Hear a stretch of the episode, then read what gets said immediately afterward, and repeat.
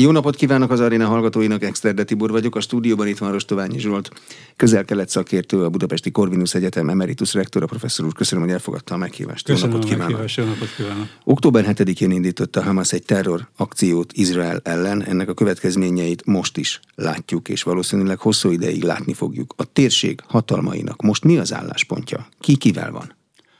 Hát ez egy elég nehéz kérdés, hogy ki kivel van. Azt tudjuk, hogy Irán effektíve a Hamaszt támogatja, támogatta. Egyiptom próbál közvetítő szerepet játszani az egész kérdésben. Szaudarábia lényegében kritikával fogadta a erőszakos terrorakciót a Hamas részéről. Tehát meglehetősen összetettek jelen pillanatban az erőviszonyok, hogy ezek, ezek az országok azok Irán, Szaudarábia, Egyiptom, amelyek a térségnek a regionális nagyhatalmai vagy regionális középhatalmai. Egy biztos viszont az, hogy az a folyamat, ami az elmúlt években kialakulni látszott, tehát jelesül, hogy egyfajta béketörekvés van a közelkeleti régióban. Ugye az Ábrahám megállapodása keretében 2020-ban Izrael két nagyon fontos országgal, és utána még kettővel kötött egy megállapodást, tehát lényegében közvetlen kapcsolat jött létre Izrael és az arab országok között, és ez teljes egészében kettébe törte ez a folyamat, ami most itt, itt kialakult. Benjamin Netanyahu, izraeli miniszterelnök egy hónap ezelőtt körülbelül beszédet mondott a ENSZ közgyűlésen. Lényegében minden évben, amikor hatalmon van, akkor beszédet mond a közgyűlésen, és ebben a közgyűlési beszédben teljesen euforikus hangon beszélt a térségben kialakult helyzetről. Arról, hogy anélkül, hogy a palesztin kérdés megoldása elő, előtérbe került volna, anélkül rendeződni látszanak a kapcsolatok az arab országok, néhány arab ország és Izrael között és ez az, ami lényegében teljes mértékben megváltozott. De miért Most... az Ábrahám megállapodásokban, ha jól olvastam az elemzéseket, a palesztin kérdés csak érintőlegesen szerepel? Így van, sőt azt is el lehet mondani, hogy az Ábrahám megállapodások azok teljes egészében negligálták, másodlagos jelentőségű kérdésként beszéltek a palesztin ügyről, a palesztin kérdésről.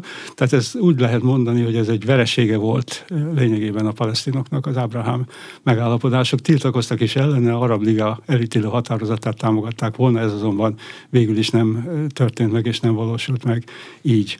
Ez az arab országoknak az volt egy nagy dilemmája, hogy most tulajdonképpen miután az Ábrám megállapodások, ahogy ön is utalt rá, a palesztin kérdést másodlagossá vagy harmadlagossá tették. Az arab világnak viszont az volt egy nagy dilemmája, hogy ugye, az arab ügy és a palesztin ügy volt az, ami egyfajta közös nevezőt biztosított az arab országok számára. Tehát, hogy most hogyan reagáljanak, hogyan viselkedjenek, hogy elsősorban Izrael, tehát azok az országok, amelyekkel megkötötték az Ábrahám megállapodásokat, Egyesült Arab Emírségek és Bahrein először, és utána Marokkó és Szudán csatlakozott mindenhez, Egyiptommal és Jordániával, amely korábban már kötöttek békeszerződést Izrael, ugye hatra emelkedett azoknak az arab országoknak a száma, amelyek elismerték végsősorban Izraelt, és hát az a, az a helyzet alakult itt tehát ki, hogy egy dilemmát jelentett az arab országoknak az, hogy most a palesztin kérdést azt mennyire helyezzék továbbra is előtérbe, vagy mennyire tartsák előtérbe.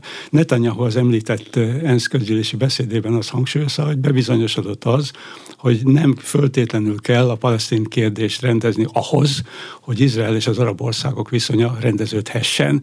Tehát itt lényegében az izraeli arab és az izraeli-palesztin viszony az ketté vált. Gyakorlatilag az izraeli-palesztin viszony az szinte teljes egészében háttérbe szorult, viszont az izraeli-arab viszony az javult. Ugye egy, még egy országot érdemes kiemelni, az elején is utaltam rá, amelyeket Netanyahu is kiemelte ebben a beszédében, és ez pedig Szaudarábia. Tehát, hogy Szaudarábia az iszlám egyik vezető központi országa, a szent helyeknek az őrzője, és tulajdonképpen Szaudarábia nem írta alá még az Ábrahám megállapodásokat, ugye nagyon diplomáciailag nagyon óvatosan kell eljárni. Szaudarábia nem írta még alá az Ábrahám megállapodásokat, ugyanakkor viszont folytak a tárgyalások és az egyeztetések Szaudarábia és Izrael között a kapcsolatfelvételről, a normalizált kapcsolatfelvételről.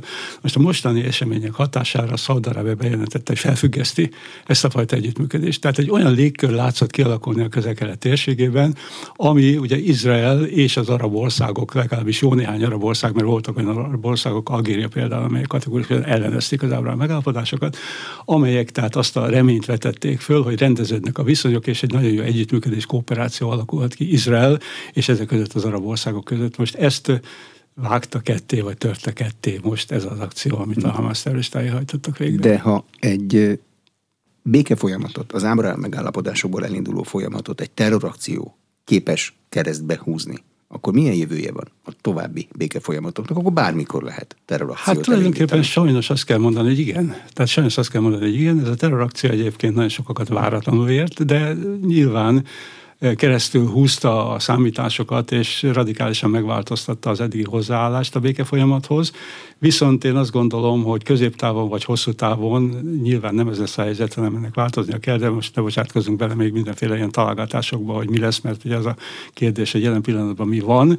Tehát ez is mutatja ennek a, a folyamatnak, tehát az arab-izraeli, nem palesztin arab-izraeli béke folyamatnak azért a törékenységét azzal, hogy azzal együtt, hogy az Ábrám megállapodások megkötése óta nagyon komoly lépések történtek az együttműködésre, izraeli tőke bevonására, izraeli technika bevonására, tehát mindez az emírségek pénzével együtt, ugye a leglátványosabb fejlődés az Egyesült Arab Emírségekben ment végbe. Egyesült Arab Emírségek és, és Izrael együttműködéséből már lehetett arra következtetni, hogy egy nagyon gyümölcsöző kapcsolat alakulhat ki, amennyiben ugye félretesszük a palesztin kérdésnek a rendezését, de hát mint kiterült, ezt nem lehet megtenni. De következetesen úgy mondja, hogy arab izraeli, meg palesztin-izraeli viszonyrendszer. A palesztinok akkor nem arabok. De, Ebből ez De, a palesztinok arabok. Miért kell megkülönböztetni? A palesztinok is arabok. Ugye létezik, hogy mely országok tartoznak az arab országok sorába, hát azt a legegyszerűbb úgy megválaszolni, hogy az Arab Ligának a tagállamai, tehát azok az országok, amelyek arabnak deklarálják saját magukat, arabnak tartják saját magukat. 22 ilyen országban egyébként olyan országok is tagjai, hogy evidens nyilván, hogy mondjuk Szaudarábia tagja, vagy evidens, hogy Irak vagy Egyiptom tagja, de talán kevéssé, hogy Mauritánia is tagja az Arab Ligának, mert fölvállalta, hogy ő maga arab identitású. Most ugye ez egy nagyon nehéz kérdés ennek a megválaszolása, hogy mi, mi az, hogy arab, mi az, hogy arabnak lenni, és létezik-e olyan, hogy arab nemzet. Ugye egy időben, néhány évtizeddel ezelőtt, amikor egyfajta ilyen nacionalista orientáció volt a térségben, akkor nagyon sokan kiálltak amellett, hogy létezik egy egységes arab nemzet. Na most ilyen nem létezik. Arab országok léteznek, de még az országokon belül sem beszélhetünk igazán nemzetekről, vagy nem beszélhetünk nemzetállamokról.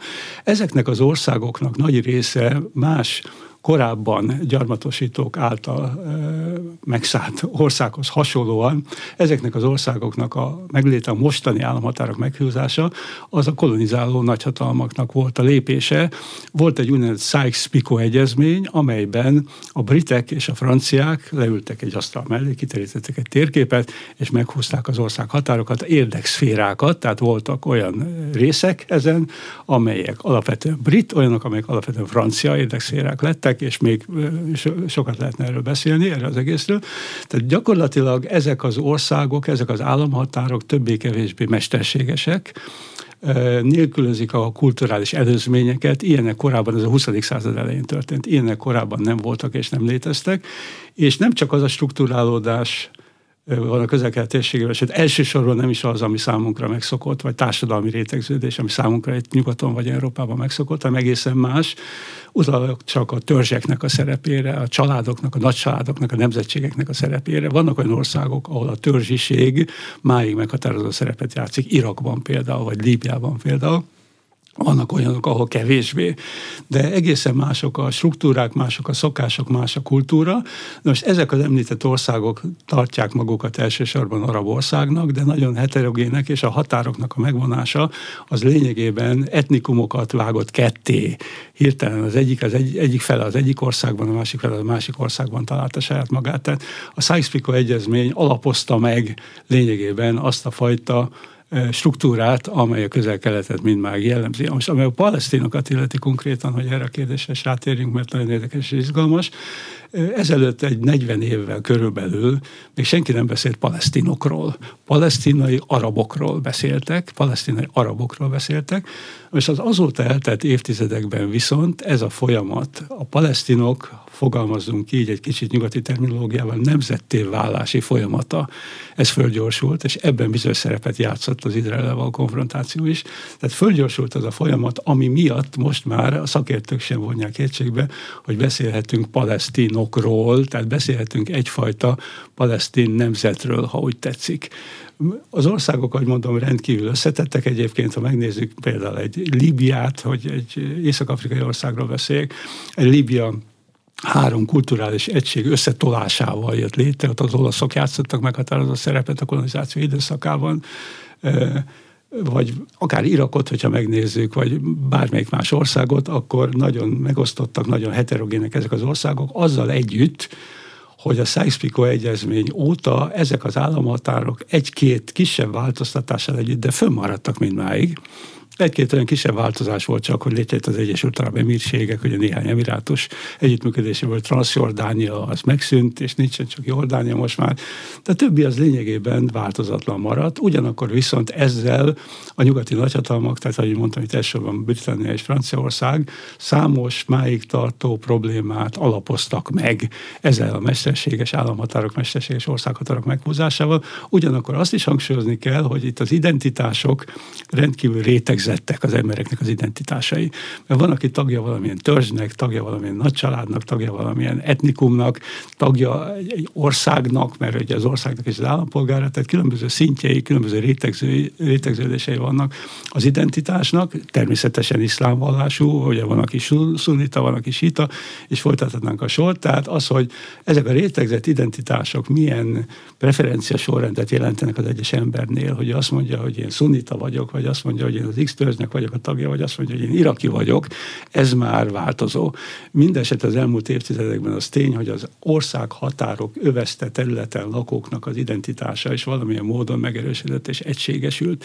Tehát ez egy borzasztó összetett kérdés. Én azt gondolom, hogy konkrétan ugye a mostani ügy kapcsán, hogy palesztinok már mint egyfajta palesztin nemzet léteznek az arab ország, arab világon belül. Hm. Akkor lesznek palesztin állam, hogyha lesz, ha lesz terület, amely felett gyakorolják az uralmat? Hát ez, ez különbözteti meg a nemzetet az államtól? Nem hiszem, hogy ez különbözteti meg föltétlenül a nemzetet az államtól.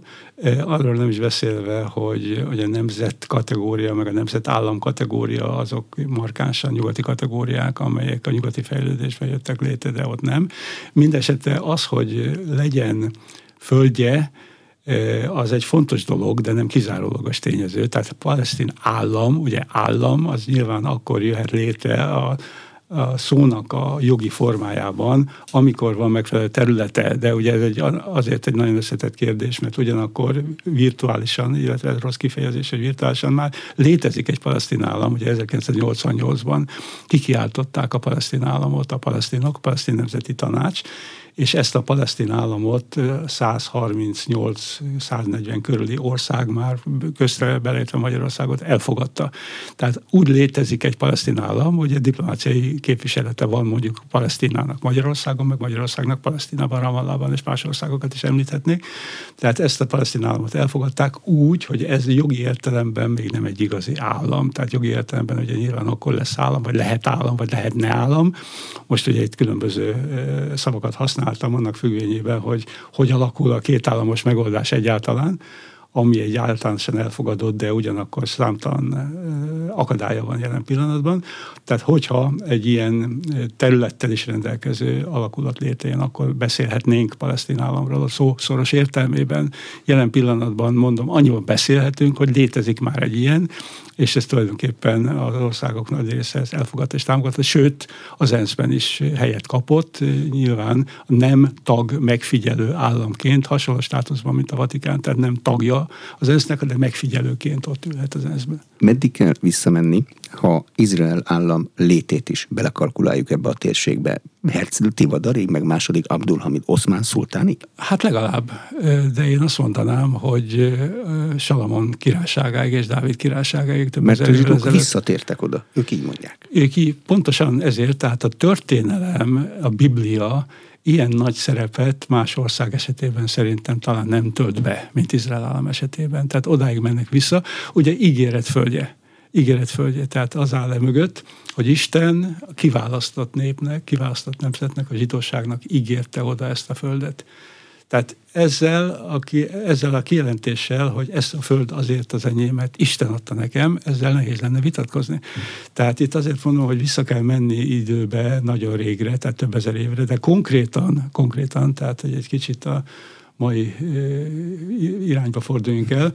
Konkrétan lényegében Herzl Tivadarig lehet azt mondani, hogy 18. századig tulajdonképpen vezethető vissza, amikor is létrejött a cionizmusnak az ideológiája, és a cionizmus ideológiájának az volt a központi eleme, hogy zsidó nemzet. Tehát ugye ez egy egyébként egy vitatható kérdés, hogy most a zsidó mi volt, az mit jelent, vallási kategória-e, vagy pedig nemzeti, nemzetiségi, etnikai kategória. Tehát létezhetnek egy zsidó arabok, vagy nem létezhetnek, nem léteznek zsidó arabok. Egyébként ezek nem csak elméletében, hanem gyakorlatban is nagyon fontos kérdések. És ugye célul tűzte ki a cionista mozgalom a zsidó államnak a létrehozását, és hol a legjobb létrehozni nyilvánvalóan, tehát az ősök földjén, amit Isten adott a zsidóságnak különböző más helyszínek is előjöttek egyébként, és akkoriban ugye ennek a történelmi részletein nem hiszem, hogy időnk lenne most jelen pillanatban végig menni, de én azt gondolom, hogy megindultak a 18. század végén, 19. század elején a, a zsidó betelepülő, kolonizáció, tehát a zsidó beáramlás a területre, ahol konfrontálódtak az itt élő arabokkal, állandó fegyveres összecsapások voltak végül is a kérdés. Britannia, amelynek a mandátum területe volt a térség, átutalta az ENSZ elé, és az ENSZ hozott egy határozatot, amiben javasolta, közgyűlési határozat volt, nem biztonsági tanácsi, tehát javaslat volt, javasolta a térség felosztását egy zsidó államra, egy arab államra és egy korpus separátumra Jeruzsálemre, Jeruzsálem város, városára szent helyek, szent helyek miatt és a zsidóság, a cionisták ezt elfogadták, az arabok ezt nem fogadták el, tehát is Izrael kikiáltott a saját magát, és azóta beszélünk Izrael államról. Na most nagyon viharosak a, az eltelt évek, évtizedek, ami Izrael állam létét illeti, illetőleg az arab világnak a hozzáállását Izrael államnak a létéhez, ugye hosszú időn keresztül nem ismerték el a létjogosultságát. Egyáltalán Izrael államnak idő kellett ahhoz, amíg végül is ö, ténylegesen fölmerült az, hogy itt létesüljön a zsidó állam mellett egy palesztin állam is, de ez a kérdés az egyik legvitatottabb kérdése a palesztin izraeli kapcsolatoknak és Izrael állam létének. Egy valami szeretnék hangsúlyozni, hogy itt most a Hamas kapcsán gyakran előjött az, hogy a Hamas azt hirdette meg, hogy eltörölni Izraelt a földszínéről, és eltörölni a zsidókat a földszínéről. Ez valóban így van a Hamas alapvető kartájában, ugyanakkor viszont 2017-ben a Hamas elfogadott egy új dokumentumot, amiben azt hangsúlyozza, hogy neki, nem már mint a Hamasnak, nem a zsidókkal van baja azért, mert ők zsidó ugye a nagy vallások azok elismertek, hanem a cionistákkal, a cionista entitással, vagy a cionista projektummal van baja, akik itt egy zsidó államot akarnak úgymond ráerőltetni a térségre. Tehát ezt a distinkciót, ezt megtette Hamas is, hogy nem a zsidókkal van általában véve a vallásuk miatt baja, hanem a cionistákkal és a cionista entitással. Az arab országok hogyan akarják megoldani a palesztin kérdést? Van-e egy elképzelésük erről, amely mellé fölállnak? Igen, van egy elképzelésük. Na most itt a nemzetközi viszonylatban is a kétállamos megoldás nyert teret gyakorlatilag. Tehát egy térségben legyen egy zsidó állam, ami van, Izrael állam, és legyen mellette egy palesztin állam. Tehát ez az általánosan elfogadott megoldás. A, 2000, a 1990-es éveknek a oszlói folyamata, oszlói béke folyamata, amikor felek leültek tárgyalni, és különböző kérdéseket vitattak meg, ebbe az irányba hatott, bár nem mondta ki a effektíve a palesztin államnak a létét, ezt nem mondta ki, de a lépések, amelyeket megtettek, azok ebbe a, az irányba mutattak gyakorlatilag a palesztin állam létrehozása irányába mutattak. Most, ha egy palesztin állam létrejönne, akkor az a kérdés, hogy hol milyen területen jöjjön létre ez a palesztin állam. Ugye 1967-es háborúban Izrael nagy területeket foglalt el, többek között négy regionális egységet foglalt el, többek között a gázai övezetet és Cisjordániát. Most az általánosan elfogadott, hogy ha egy palesztin állam létrejönne, akkor Gázában és Cisjordániában jönne létre. Egyébként 2002 az az év, amikor először deklaráltan elhangzott a palesztin állam kifejezés egy ENSZ biztonsági tanácsi határozatban egyfelől, másfelől pedig Bush amerikai elnök kijelentésében, egy beszédében, amelyben azt mondta, hogy két államot látok egymás mellett, amelyek ugye békében és biztonságban élnek. És a 2002 azért fontos, és ez válasz még az ön előbbi kérdésére is, mert ekkor hozták nyilvánosságra 2002-ben tehát az Abdullah tervet, ugye Abdullah akkor szaudi uralkodó volt, aki az arab országok által támogatott javaslatcsomagot tett le az asztalra, miszerint jöjjön létre egy palesztin állam az 1967-es háborúban elfoglalt területek közül Gázévezetben és Cisjordániában. Cserébe az arab világok garantálják és szavatolják Izrael államnak a biztonságát. Ugyanis itt ugye vita az mindig arról folyt, hogy a terület hány százalékán jöjjön létre az az arab állam, azért, mert ugye nem sokkal a 67-es háború befejeződése után ezeken a területeken, mind a gázai övezetben, mind Cisjordániában megindultak a zsidó telepek, megindult a zsidó telepeknek a létrehozása, tehát a zsidó lakosságnak az oda telepítése, részint Gázában, részint Cisjordániában. Ez a gázai övezetben markánsan megváltozott 2005-ben, amikor is Ariel Sharon, akkori izraeli miniszterelnök úgy döntött, úgynevezett disengagement, a szétválasztás keretében, hogy a gázai övezetet teljes egészében átadja az araboknak, a, palesztin a palesztinoknak, a palesztin lakosságnak, felszámolta az ottani zsidó telepet, kitelep, telepeket, kitelepítette onnan a zsidóságot, kivonta onnan az izraeli katonaságot, és azt mondta a gázai övezetre, hogy tessék, akkor itt van, kezdjetek vele valamit. És ez az, amit manapság sokan vitatnak, hogy hiba volt, hogy ezt a Sharon megcsinálta, azért, mert így létrehozott egy olyan bázist, ami terrorakcióknak a kiinduló pontja lehet. Igen ám, de a kérdés az ennél sokkal nehezebb, mert az jelen pillanatban ugyanis jogilag nem tisztázott, nem rendezett se a gázai vezetnek, se Cisjordániának vagy a nyugati partnak a státusza. Tehát, hogy ez tulajdonképpen, és erről nagyon komoly vita folyik politikusok körében is, meg a szakirodalomban is, hogy most ami ott van, az tulajdonképpen megszállás, vagy nem megszállás. Tehát Izrael az egy megszálló hatalom-e, most a gázai övezetről még nem beszélek, most a nyugati partra beszélek, de általánosságban a gázai övezet is ide tartozik, hogy Izrael most megszálló hatalom-e, mert akkor a Genfi konvenció értelmében bizonyos jogai meg kötelezettségei vannak az itteni lakossággal szemben, vagy nem megszálló hatalom. Izraelnek az az érvelése, nem megszállás. Általában véve a nemzetközi jogászoknak, az ENSZ-nek az az érvelése, hogy megszállás. Ugye ez két különböző, de nagyon fontos dolgot jelent minden szempontból. És tehát egy palesztin állam, ha létrejönne, és ezt azért mondom ilyen feltételes módon, mert nagyon kis esélyt látok arra, hogy létrejöjjön. Izrael szerintem mindent megtesz annak érdekében, hogy ne jöjjön létre a palesztin állam, főképpen az előbb hangsúlyozott tényező miatt, hogy ez meredéket adhatna a különböző terrorcsoportoknak és terrorszervezeteknek, ahogy ugye például ezt mutatta. Tehát ennek gyakorlatilag nagyon kicsi az esélye, azzal együtt, hogy a nemzetközi elfogadottsága ennek még mindig a legnagyobb, de ahogy halad előre az idő, és ahogy újabb és újabb zsidó telepek jönnek létre azokon a területeken, ahol egy palesztin államnak is létre kellene jönnie, egyre nehezebb technikailag megvalósítani egy palesztin államnak a, a létrejöttét, és itt különböző vitatott kérdések vannak Izrael és a, az arabok között egyébként. Az, hogy pontos területe mi legyen ennek a palesztin államnak, mi legyen a fővárosa, mi legyen a telepekkel, a zsidó telepekkel, és mi legyen a menekültekkel. Ugyanis ez a négy talán az úgynevezett végső státuszkérdések, amelyek a leginkább különböző álláspontot hoznak az arabság és a, a, az izraeliek részéről.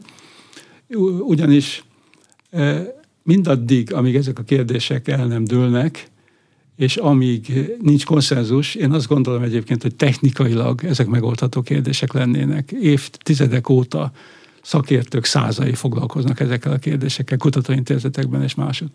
Tehát ha a politikai akarat meg lenne, vagy meg lett volna, akkor ez a kérdés már előrébb tartana a megoldás útján, de nem volt meg hozzá, és most sincs meg hozzá, én azt gondolom, a megfelelő politikai akarat. Tehát ugye a gázai övezet helyzete most nagyon sajátságossá vált, mondom itt a 2005-ös disengagement, az izraeli kivonása, volt az, ami meghatározta a gázai övezetet, de ami a nyugati partot, ugye az a lényegesen nagyobb terület, nagyobb térség, ami a nyugati partot illeti, ott ugye pontosan, hogy hol húzódhatnának meg a határok. Trump amerikai elnök elnöksége idején néhány évvel ezelőtt veje, aki a közelkeleti megbizotja és volt Trump elnöknek, kidolgozott egy Deal of the Century, az évszázadnak a üzlete című elképzelést a palesztin-izraeli probléma megoldására és a kétállamos megoldására. Kétállamos megoldásnak a, a megvalósítására, ez azonban úgy lekerült a napirendről. Tehát jelen pillanatban a palesztin államiságnak a kérdése az egy megoldatlan kérdés és egy megoldatlan probléma, és nem lehet jelen pillanatban látni azt, hogy milyen konkrét lépések vezethetnének oda, hogy itt előrelépés történjék ezen a területen. Kinél kellene politikai akaratnak létrejönni egy kétállami megállapodás irányába? Benjamin Netanyahu-ban sosem volt meg, bármikor is kormányon volt, meg ellenzékben, akkor se. Kiben? Benne kellene, hogy megszülessen az izraeli vezetőkben? Ez nem is, igen, tehát két, azért tegyük hozzá, hogy itt többféle megoldás képzelhető el. Az egyik a kétállamos megoldás. A másik megoldás az, az a megoldás, hogy jordániai megoldás. Egy Jordánia lakosságának egy jelentős része palesztin, és állítólag egy korábbi izraeli vezető, politikai vezető mondta azt, hogy Sokan azt mondják, hogy nincs palesztin állam, de hogy nincs, már csak úgy hívják, hogy Jordánia. A király azt mondta éppen ma, hogy nincs így, migráció Jordániában. Így van, abszolút így van, pontosan.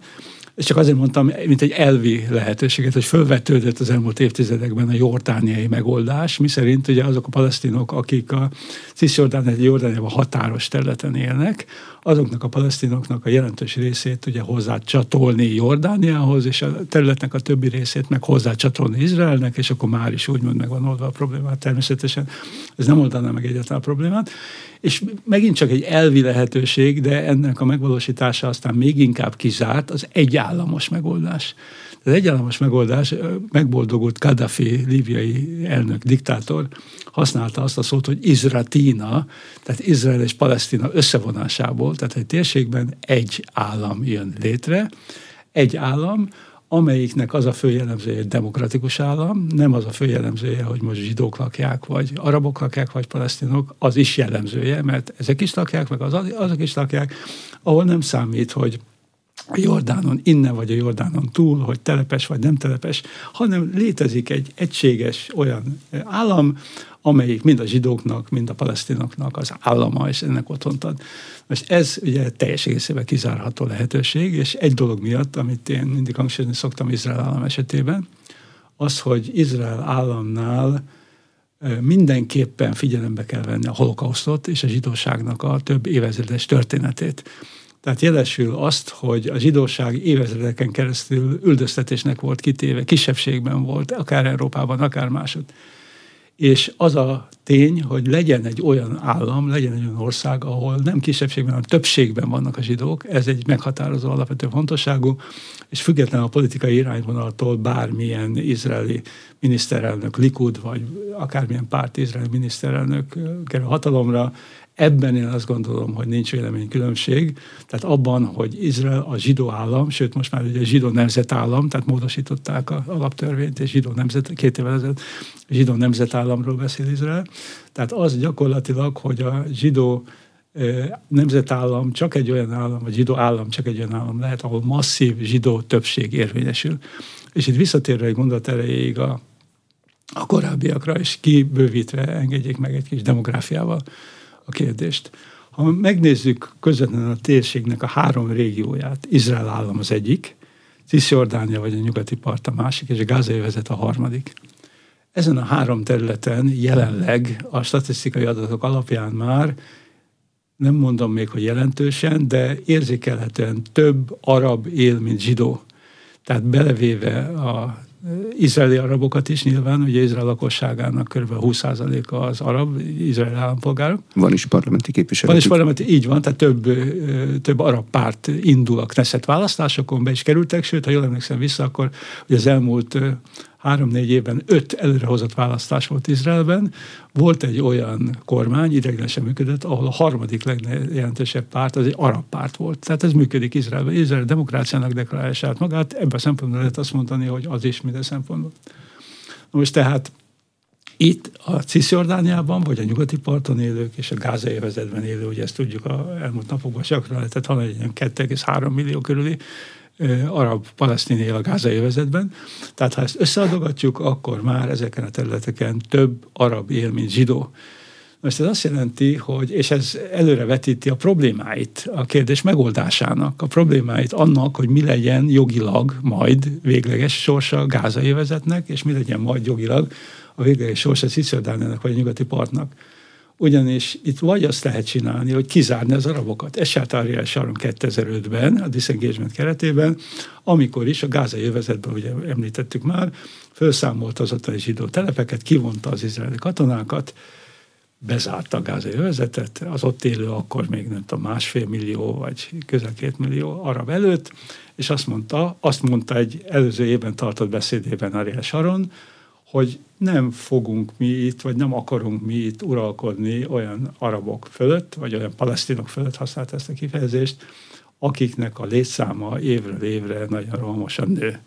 Tehát ugye ez az egyik megoldás, hogy hermetikusan elzárni ezeket a területeket, és kizárni Izrael államból. Egy másik megoldás, az az annexió, ami azt jelenteni, hogy mondjuk Izrael hivatalosan deklarálja, hogy a gázai övezetet is, meg nyugati partot, Cisziordániát is Izrael állam részévé akarja tenni, vagy részének tekinti. Szavazati jogot kell adni az ottani de embereknek. akkor pontosan ez van, miután Izrael egyik állítása saját magától, magáról, az egyik az, hogy zsidó állam, a másik az, hogy demokratikus állam, ez komolyan is gondolja, akkor állampolgárságot kellene adni az ott élő araboknak, palesztinoknak ami azt jelenteni, hogy miután már most létszáma többségben vannak, egy választásokon valószínűleg többségbe kerülnének a Knessetben, és hogy egy szélsőséges esetben az is elképzelhető lenne, hogy a zsidó államnak arab a miniszterelnöke. Most ez különböző, előbb is már vázolt okok miatt elképzelhetetlen, de mindez jelentős mértékben nehezíti a kérdés megoldását, tehát nem egyszerű a probléma. Én ugyanakkor azt gondolom, hogy itt Netanyahu megteheti azt, és valószínűleg meg is fogja tenni, hogy a Hamásznak bizonyos részeit felszámolja, az egészet szerintem nem nagyon fog menni, nagyon nehéz beazonosítani, hogy most ki hamaszos, meg ki nem hamaszos, meg egyáltalán egy csomó ilyen kérdés vetődhet fel, de ez a Hamasznak a jelentős meggyengítése vagy felszámolása sem oldja meg a problémának a gyökerét, és ez pedig a palesztin kérdésnek a rendezése, az egész kérdésnek, egész helyzetnek a rendezése, és erre hivatkoznak az országok, erre, az arab országok többek között, erre hivatkozott ugye Szaudarábia, meg más arab országok is, hogy mindaddig, amíg a palesztin helyzet nem oldódik meg, és így, így egy nagyon érdekes ellentét figyeltem, meg utal, utaltam arra, hogy Netanyahu beszédet mondott az ENSZ közülésen egy hónap ezelőtt körülbelül, és azt mondta Netanyahu, ugye még a Ábrahám megállapodásokra gondolva, és az ebből eredő pozitívokra gondolva, azt mondta Netanyahu, hogy az Ábrahám megállapodások bebizonyítják, hogy nem föltétlenül kell a palesztin kérdést rendezni ahhoz, hogy rendezőtesen Izrael és az arab országok viszonya. Most Mahmoud Abbas, a palesztin hatóságnak a vezetője viszont azt mondta, hogy hiába gondolják azt sokan, hogy rendeződhet Izrael és az arab országok viszonya anélkül, hogy a palesztin kérdés rendeződne, erről szó nincsen. Tehát egymással teljesen ellentétes két kijelentést tettek. Én azt gondolom, hogy a palesztin kérdésnek valamilyen módon mindenképpen rendeződni kell, és láttuk a híradásokban is, meg a képeken, hogy közelen közelről mutatták gázai övezetet, meg mindent, hogy azért egy ilyen pici területen összezsúfolt két millió 300 ezer főnek az élete tartósan az borzalmas lehet. De ki fog nekik adni nagyobb életteret? Izrael? Hát, Jordánia? Jordánia nem, Jordánia azt mondta a király, nem. nem. Jó, ezt most jelen pillanatban én azt gondolom, hogy én bevallom őszintén nem tudom megválaszolni. Tehát ezt csak a problémát tudom fölvetni, hogy ki ad nekik nagyobb életteret, és miből ad nekik nagyobb életteret. Ezt én nagyon nehezen tudnám elmondani, vagy megnevezni. Ugye a gázai övezetnek az egyik határa az Egyiptommal határos, tehát Rafah határát kell, hogy ott van. Ugye Egyiptom is most már nem akarja beengedni a a gázai a jövőket, az összes többi területe pedig Izrael állammal határos. Na most hát itt, itt ezek, ezek, a, ezek a kulcskérdése és kulcs problémája az egész konfliktus. Senki nem akarja beengedni a saját területére, Izrael pedig egyszer már magára hagyta, hogy csinálják egyedül. Akkor innen milyen irányba van elmozdulás, vagy milyen hatalom tudja rábírni a feleket, hogy hát más csinálják? Egyfelől mindenképpen fontos szerepet, tehát ami a nagyhatalom, milyen hatalom vagy nagyhatalmat, nagyhatalmakat illeti, fontos szerepet játszik az egész kérdéskörben az Amerikai Egyesült Államok. Ezt ne felejtjük el. Biden elnök a napokban, két-három napon belül elutazik Izraelbe, tehát közvetlen közelről próbálja a helyzetet rendezni. Az Egyesült Államok az egyik első számú támogatója Izraelnek minden szempontból, és én azt gondolom, az eddigi évtizedeket, ha végignézik a különböző próbálkozásokat, mint a 90-es években, pontosan szóval 2000 e, júniusában Camp Davidben Clinton elnök próbálkozott azzal, hogy valamiféle békeszerződést, béke megállapodás hozzon létre Izrael és a palesztinok között. Nem sikerült, nem sokon múlt egyébként, azt hadd említsem már meg, hogy 2001. februárjában Távában, ez az oszlói béke folyamatnak a legutolsó állomása volt, majdnem meg tudtak állapodni a felek a kétállamos megoldásról, majdnem. Ami azt jelenti, hogy Izrael felajánlotta az 1967-es háborúban elfoglalt területeknek a 97 százalékát egy palesztin állam számára, 97-et. Azt eh, Ehud Barak volt akkor az izraeli miniszterelnök, és Yasser Arafat volt a palesztinoknak a vezetője, és ez tulajdonképpen még folytak a tárgyalások, amikor Izraelben összeomlott a kormány, a munkapárti kormány, ugye Ehud Barak eh, a képen tárgyalt távában, és Ariel Sharon, akiről beszéltünk, lett Izraelnek a miniszterelnöke, aki nem 97%-ról beszélt, hanem 42-ről. Na most ez egy óriási különbség, tehát hogy maximum annyi területen jöhetne létre a gázai, vagy a cisziordániai területeken a palesztin állam.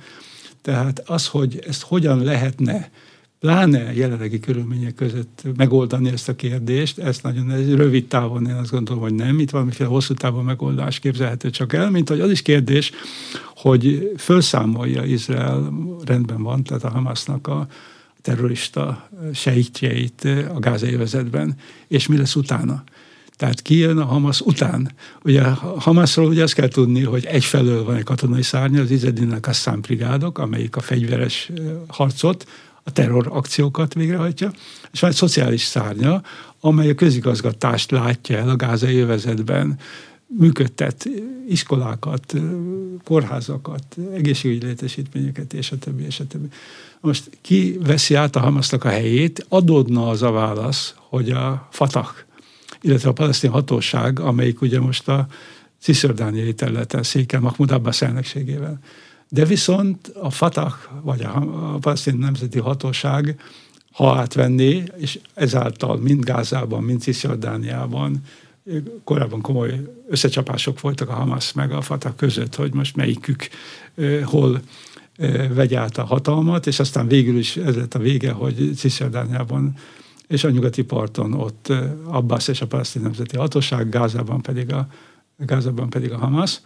Most, hogyha gázai övezet is a palesztin nemzeti hatóság ellenőrzése alá kerülne, akkor hangsúlyosan előtérbe kerülne megint a palesztin államiságnak a hangsúlyozása Abbaszék részéről, amit Izrael meg nem akar.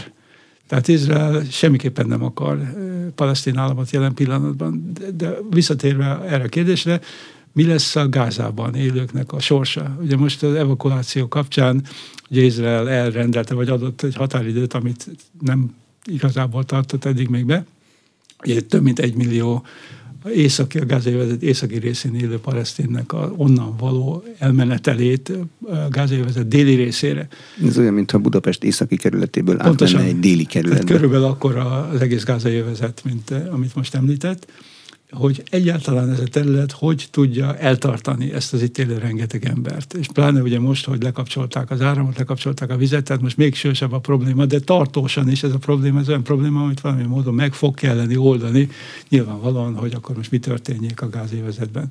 Tehát ezek nagyon-nagyon összetett kérdések, és ráadásul még azt nem is tudjuk, csak bízunk benne, hogy nem fog eszkalálódni ez az egész helyzet jelen pillanatban. Kinek volna módjában eszkalálni a helyzetet? Hát itt elsősorban én azt gondolom, hogy Hezbollahnak, Hezbollahnak és a mögötte lévő Iránnak. Én nem gondolom, hogy bármelyik is most komolyan azt gondolná, hogy beavatkozik a harcokba. Ugye Hezbollah és Izrael között vannak rakétaváltások már egy ideje, jó ideje, de az még ilyen kifejezett konfliktusnak nem nevezhető. De ugye Hezbollah, ami egy libanoni síta szervezet, sokak szerint terrorszervezet, mások szerint párt, mert hogy indul a libanoni választásokon, és nagyon gyakran be is kerül a kormányba, és minisztereket is adnak a Hezbollah tagjai. Nem beszélve arról, hogy az egyik legütőképesebb, legjobban felszerelt milícia, amelyik végigharcolta a szíriai polgárháborút és többek között, ahol nagyon komoly tapasztalatokra tett szert, és nagyon komoly fegyverzettel rendelkezik. Na most Izrael figyelmeztette Hezbollát, hogy jobb, hogyha nem nyit frontot, nem gondolom, hogy frontot akarna nyitni, de semmit nem lehet kizárni, amikor az eszkalálódásról beszélünk. Hát Irán pedig a fő mumus a térségben már nagyon-nagyon hosszú ideje. Irán hozta össze egyébként az Ábrahám egyezményt, lehet ezt kicsit ezt mondani, ugyanis az Ábrahám egyezmény egyik oldalán állt Izrael, amelyik ugye Iránt tartotta a legnagyobb veszélyforrásnak, és tartja a közel térségében. A másik oldalon meg az arab öbölmenti monarchiák, akik ugyancsak veszélyforrásnak tartották és tartják Iránt. Tehát ez a közös pont volt az egyik jelentős tényező, ami összehozta Izraelt és a mérsékelt arab államokat, a régiónak a, a monarchiáit az Ábrahám egyezmény keretében. De Szaudarábiát nem. Szaudarábiát. Na most időközben, ugye kínai közvetítéssel idén márciusban Szaudarábia és Irán is tárgyalásokat kezdett folytatni, ami egy nagy áttörés volt a korábbiakhoz képest, ugyanis Szaudarábia és Irán azok fő riválisok voltak évtizedek óta a térségben, ugye egyik főleg szunita, másik főleg sita, regionális geopolitikai vezető pozícióért folyt közöttük egy nagyon élénk küzdelem évtizedeken keresztül, és Kínának sikerült egy asztalhoz leültetni ezt a két országot, azzal együtt, hogy ezt viszont Izrael nagyon rossz néve vette, és figyelmeztette Szaudarábiát is, hogy azért óvatosan bánjunk Iránnal, mert Irán az nem egy föltétlenül megbízható ország. Ugye Iránnak a nukleáris fegyverkezési programja az, ami az első számú veszélyforrásként jelenik meg a régióban. Tehát tulajdonképpen ez lehetne egy ilyen eszkalálódó tényezője ennek a konfliktusnak, és sajnos nem lehet kizárni ennek a lehetőségét sem, meg hát annak sem, ami egy nagyon súlyos következmény, hogy védelmezhetően a régión kívül is megszaporodhatnak a erőszakos akciók, akár terrorakciókról beszélek, hogy az elmúlt napok ennek a tanúbizonságát is adták. De miért szaporodnak meg a régión kívüli terrorakciók, amikor a palesztinoknak úgy tűnik, hogy az utóbbi évtizedekben az ügy nemzetközi esítésében nincsenek jelentős sikereik? A palesztin kérdésnek a pozíciója az mindig más volt, és az értelmezése mindig más volt az elmúlt évtizedek folyamán. Most itt lényegében és mások voltak az eszközök, amiket a palesztinok alkalmaztak azért, hogy felhívják a figyelmet a palesztin kérdésre, nemzetközi figyelmet is felhívják a palesztin kérdésre. Gondoljunk utána a 60-as években, 70-es években, amikor terrorakciók sorát hajtották végre, repülőgép eltérítések voltak, vagy a Müncheni olimpiára elég utalni, amikor izraeli sportolókat öltek meg egy terrorszervezetnek a a tagjai. Na most ezek a terrorakciók egyébként mindig nagyon kontraproduktívek, mert tényleg felhívják a figyelmet, de én szerintem abszolút negatív színben állítják be minden jó érzési ember ezt. Mert én hallottam olyan, hogy palesztin, egykori palesztin terrorista a nyugati egyetemen később előadóként is szerepelt. Hát ez a másik kérdés, hogy egykori terroristából előadó lesz, hogy mikor, ez egy általános politikai kérdés, hogy egy terroristából mikor lesz bölcs államférfi.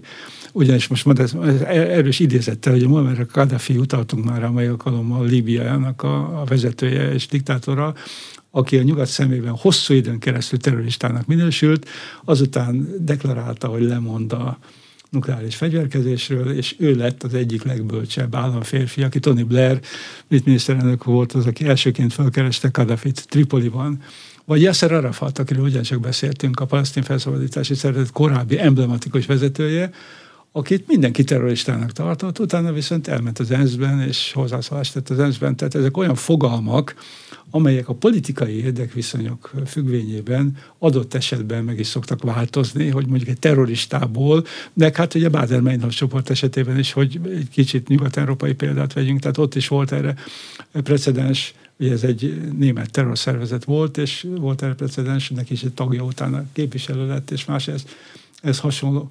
Szóval mindenütt vannak radikális emberek, minden közösségben vannak radikális emberek, és vannak, akik úgy gondolják, hogy így lehet a legjobban fölhívni a figyelmet erre a kérdésre, hogyha valaki terrorakciókat vagy terrormerényleteket hajt végre. Mennyire lehetne tartós egy izraeli-palesztin megállapodás, hogyha Izrael egy demokrácia hót megbukik egy kormány, egy teljesen más irány is jöhet. Palesztin oldalon pedig, ha egyik hatóság megbuktatja a másikat fegyverrel, teljesen más irány jöhet. Ki tudja garantálni ezen a szűk helyen, hogy a megállapodás az tartós? Hát senki. Szóval az az igazság, hogy nincs igazából garancia mindenre és egy említette itt a demokrácia kérdését, ha megnézzük a palesztin felet, Izrael, én azt gondolom, hogy kétség nem fér hozzá, hogy a térségnek a legdemokratikusabb állama, amelyik ezt komolyan is gondolja magáról, hogy demokrácia. Ha megnézzük a palesztin felet, ugye Mahmoud Abbas, a palesztin nemzeti hatóságnak az elnöke, 2004-ben, ha jól emlékszem, voltak elnök választások a palesztinoknál utoljára, akkor lett megválaszolva elnöknek, tehát 2004-ben vagy 2005-ben. 2006-ban került sor azokra a nemzetgyűlési választásokra, ahol aztán a Hamas legyőzte a Fatahot ezen a választáson. Azóta a Hamas uralja a gázai vezetet. És itt tulajdonképpen már legalább háromszor vagy négyszer kitűzték az elnökválasztás palesztin körökbe, ugyanis palesztin félem belül nagy az elégedetlenség. Tehát ott vannak a palesztin fiatalok, tehát van egy ilyen generációs probléma is, az idős gárda, Abbas 80-as éveiben jár már, meg néhány vezető, meg a fiatalok, akik szeretnék már azt látni, hogy ők is hatalom közelébe kerüljenek, illetve hogy egy legitim vezetője legyen a palesztinoknak, mert ugye többször halasztották el már eddig az elnökválasztásokat a palesztinoknál. Tehát itt tulajdonképpen arra, hogy most mennyiben lehet garancia egy megállapodás, egy megkötött megállapodás, a térségben sajnos, meg másodt is jó néhány olyan megállapodást ismerünk, amit megkötöttek, és aztán felrúgták. Tehát itt és azt gondolom, hogy itt, és ráadásul itt olyan szövevényes érdekviszonyi rendszer van ebben a régióban, hogy itt nagyon nehéz így tartósan gondolkodni előre ezeken a dolgokon, de most legalábbis a mostani helyzetet kell valamilyen módon kezelni ahhoz, hogy egyáltalán tovább lehessen lépni. De nekem az a meggyőződésem, mondom, hogyha egy nem sikerül tovább lépni, azokban a kérdésekben, amelyek, amelyek közül jó néhányra kitértünk az előbbiekben, addig ez a problémakör állandóan feszültséggósz lesz, állandóan fegyveres konfliktusok kirobbantója lehet, sőt, uram, bocsán, még akár terrorakció kirobbantója is lehet. Tehát itt egy nagy probléma komplexumról van szó, amit, amit kezelni kellene. Köszönöm szépen a magyarázatot. Az elmúlt egy órában Rostományi Zsolt közel-kelet szakértő, a Budapesti Corvinus Egyetem emeritus rektora volt az Inforádió arénájának vendége. A műsor készítésében Módos Márton főszerkesztő vett részt, hogyha a beszélgetést érdekesnek találták. Kérem iratkozzanak fel az Inforádió YouTube csatornájára. Köszönöm a figyelmet, Exterde Tibor vagyok.